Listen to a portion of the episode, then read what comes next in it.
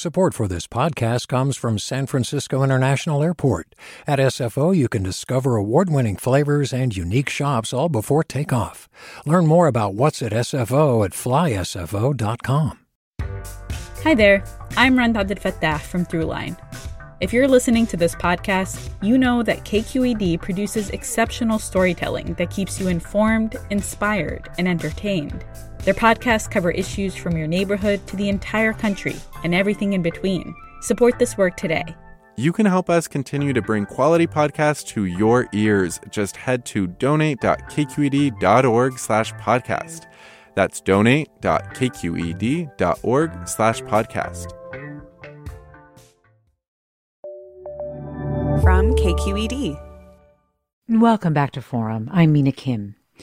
It may have been cooler this past week with pockets of rain in parts of California, but that won't make up for our pitiful wet season, which has left vegetation dry and ripe for ignition. I'm joined now by Adam Kochanski, assistant professor with San Jose State University's Wildfire Interdisciplinary Research Center, to talk about what his models are showing for this year's wildfire season. Welcome to Forum, Professor Kochanski. Hello, uh, thanks for having me. It's a great uh, pleasure to be with you guys.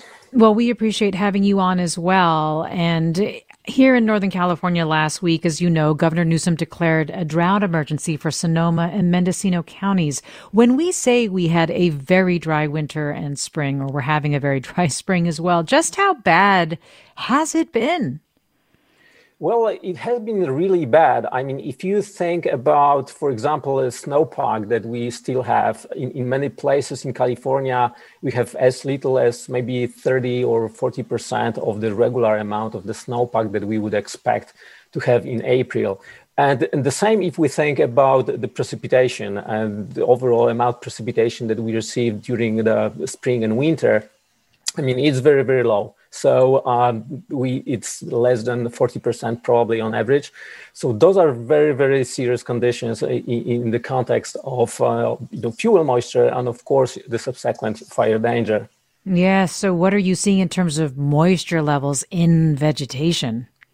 So when uh, we sampled very recently uh, fuel moisture at uh, our stations near um, Bay Area, it, was very astonishing to see that, that for the first time in many, many years, it's probably over 10 years uh, when uh, we have been sampling the fuel over there, we recorded actually April uh, moisture content below 100%. And just to give you an idea, normally during that time of the year, we would expect something between 120 and 130 percent. So that's something that we haven't seen before. And when we looked at the data from the previous years, you could actually see like a very significant trend over the last four years corresponding to the drought conditions that kind of you know, shows you the decreasing amount of moisture in the spring. But also, as a consequence of that, we should expect also very low fuel moisture content during the summer months and in the middle of the fire season. So that's that's very problematic. Because it keeps decreasing as we get into summer, right? The warmer it gets. Exactly. So normally, this fuel moisture uh, that we get uh, during the winter and spring, it would be like a reservoir of the moisture that would allow us to kind of go into the season and still have some reasonable uh, amount of water in the plants.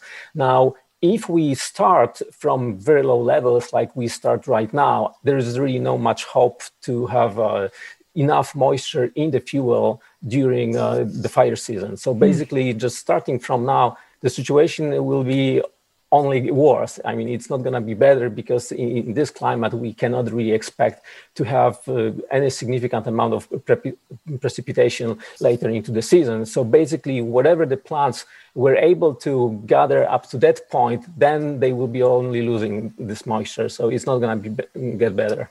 So when when plants are dry, they not only light more easily, but they're also more prone to infestations. Correct? Absolutely. So there is a couple of consequences of that. Uh, you know, the first one is just the fact that if we have less moisture in the fuel, of course, this fuel is more flammable. So in other words, it will be way easier to ignite a fire.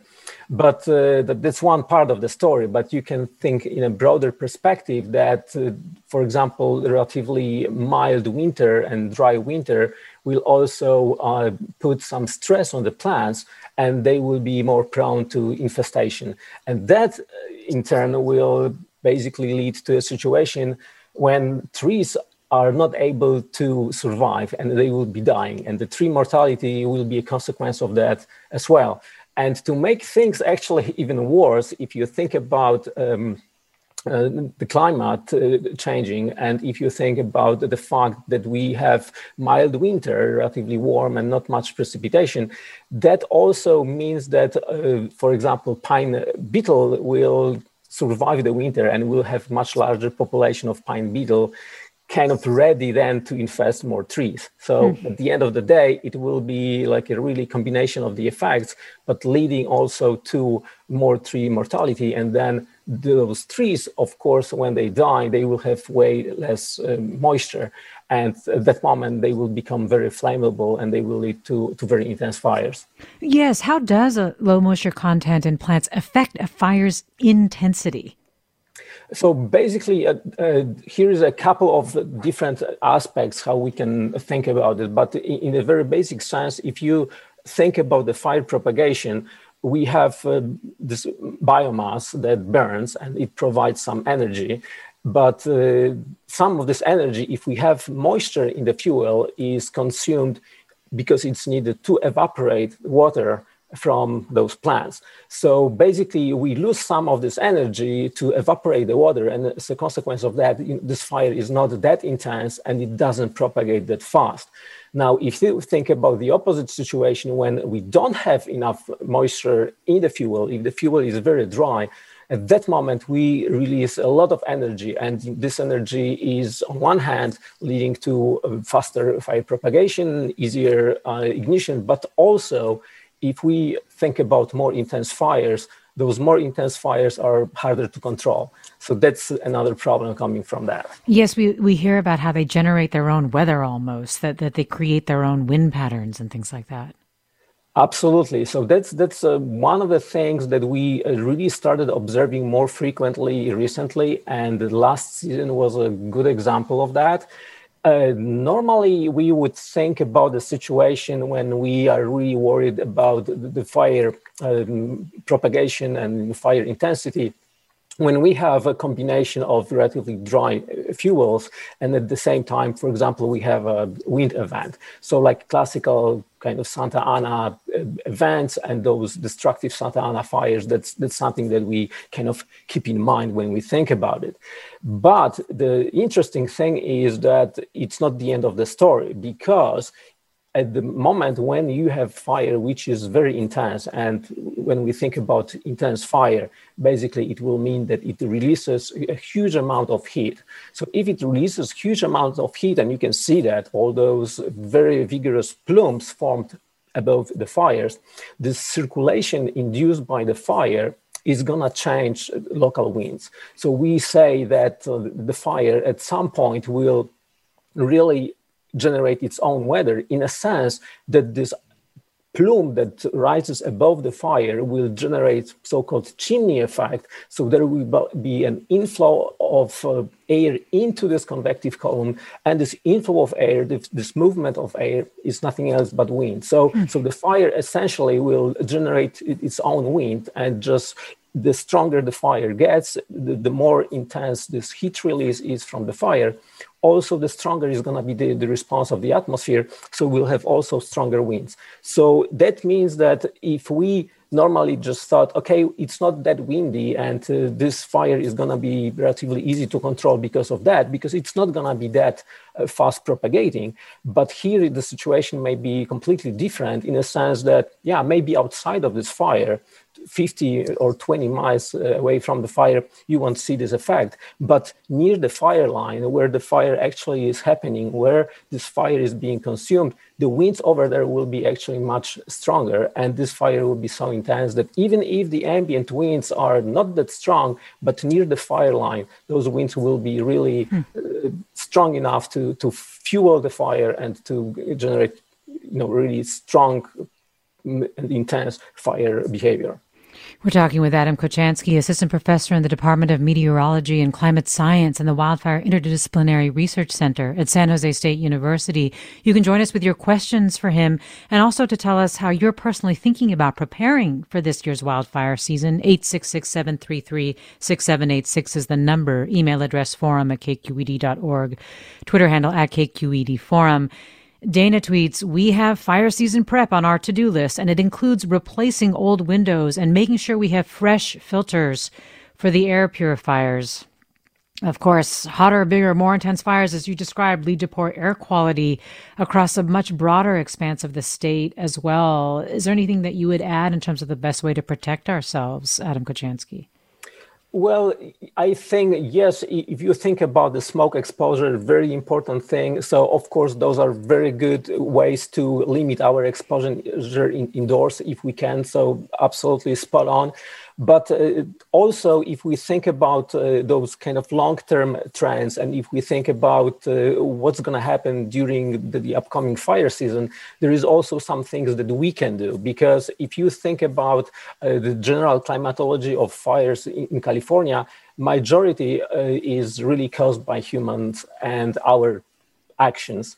Uh, so only 12% those are natural ignitions. So there is a hmm. lot of wow. things that we can do to make the situation better because we may have very very dry fuels and we may have as a consequence of that very very high fire danger but at the end of the day you need some form of ignition to actually start the fire so as long as we don't have those devastating dry uh, thunderstorms as we had last season we may be okay, but only as long as we are responsible and we don't start additional fires and we don't make the situation even worse. Wow. So you're saying nearly 90% of these fires are human caused, uh, which gives us some sense of when we feel pretty helpless about the fact that we had a dry winter and dry vegetation, things that we can't control, there are actually things that we can definitely do.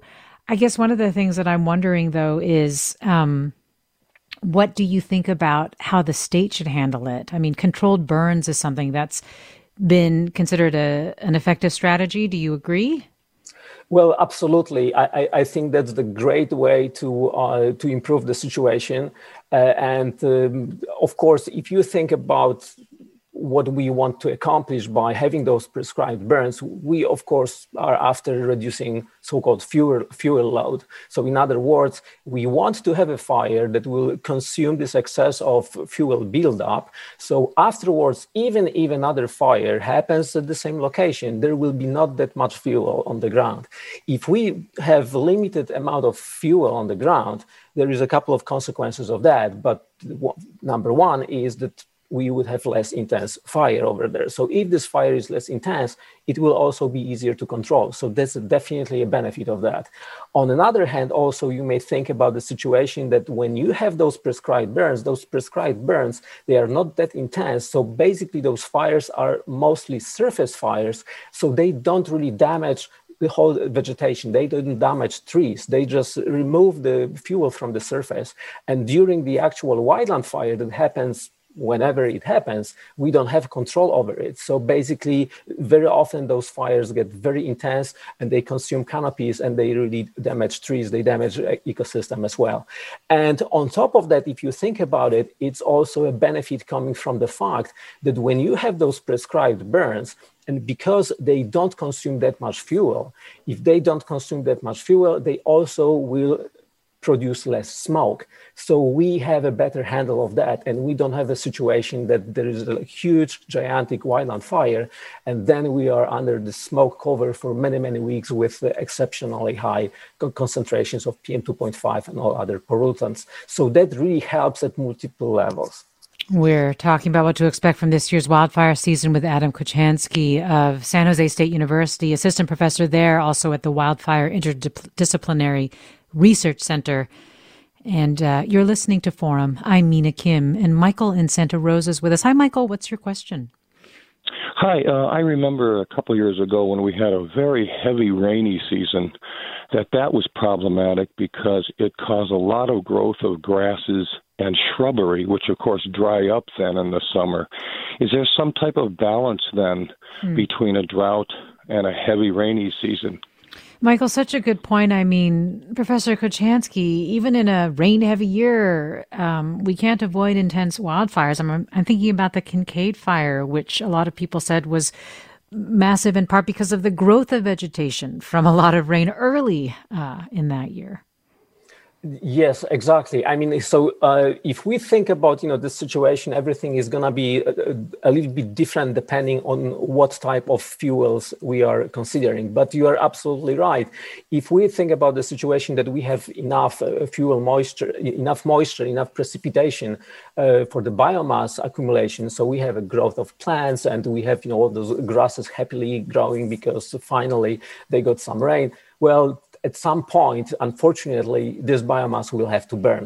So the worst situation that we can imagine is actually a situation when we have relatively uh, moist year and we have the vegetation uh, kind of growing but then in subsequent years we dramatically reduce the amount of pre- precipitation and all of a sudden we go into the drought conditions. And that's pretty much where we are right now. Because if you look at the climatology, just a couple of years ago, we didn't really have that much of a problem. And our uh, average precipitation, let's say, you know, three years from now or five years from now, it, it, wasn't that bad. But then we just enter those drought conditions. And then, of course, those plants that grew, then they are becoming drier and drier, and at some point when they burn, that gener- generates a serious problem. Well, let me go to Tom in Los Gatos. Hi, Tom. Join us. Hi, Mina. Thanks for taking my call. Yeah, I remember uh, last August, uh, the lightning uh, fires, it was about four and a half days before the uh, tankers took to the air, fixed wing and rotary. Uh, I think the governor finally had to get on their case. Mm. Um, I don't know, was it work uh, stoppage, you know, for more money or what? Uh, we can have that problem this year. And uh, should the governor call in the uh, military if uh, civilian pilots uh, have a work stoppage or well, just want to risk their lives? And also curious, Adam Kochanski, what your models. I mean, what the likelihood is that we'd have a lightning siege like we did last last year.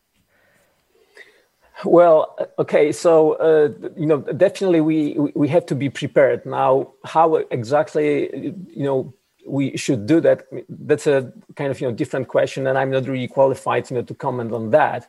But uh, absolutely uh, last year i would say was a little bit unique because we had uh, this heat wave and just right after the heat wave we had uh, those dry thunderstorms that started you know, simultaneous uh, fires and, and, that was absolutely horrifying and, and, it was you know very difficult in the sense of, of um, fire suppression because mm. at the same time all of a sudden you have to, to to battle multiple fires and those fires are, are huge but just to, to to relate to that a little bit if you think about you know, the, the problem here it, the problem is also that we really have difficult access to most of these fires and if you have in the middle of the mountain a fire, I mean, you may have you know military, but but but then just you know getting there on time is problematic. That's one thing. But then there is another thing that there is a limited amount of things that we can actually do. And and after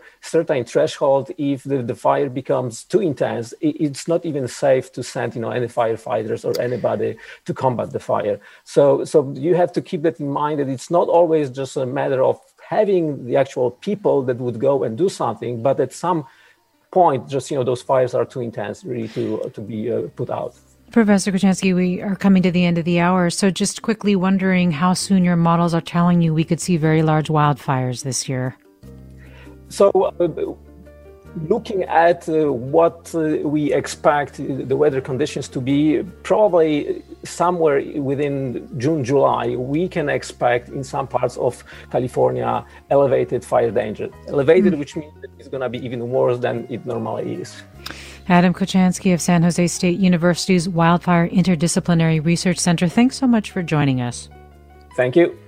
And thank you to Susan Britton and Ariana Proehl for producing today's segments and our listeners for their questions and comments. This is Forum. I'm Mina Kim.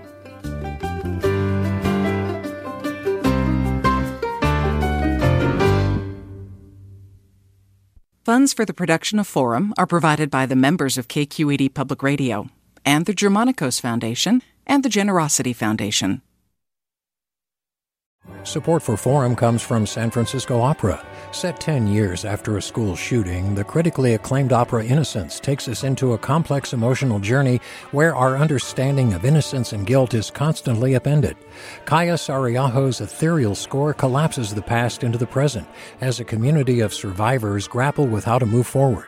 Don't miss the highly anticipated American premiere of Innocence, June 1st through 21st. Learn more at sfopera.com. We've all got those parts of our house where the internet just won't go. Well, if you had wall to wall Wi Fi from Xfinity, you could worry less about dead spots. Because with wall to wall Wi Fi from Xfinity, you get fast speeds, reliable connection in every room, and power for all of your devices, even when everyone's online. That's wall to wall Wi Fi only with Xfinity. Restrictions apply, not available in all areas, actual speeds vary all over the country. We need to improve reading in Wisconsin. Schools are changing the way they teach reading. I'm calling for a renewed focus on literacy. We have gotten this wrong in New York and all across the nation. And it's happening because of a podcast. I think your podcast has changed my life. And I'm going to share this podcast with everyone I meet. Sold a Story investigates how teaching kids to read went wrong. New episodes of Sold a Story are available now.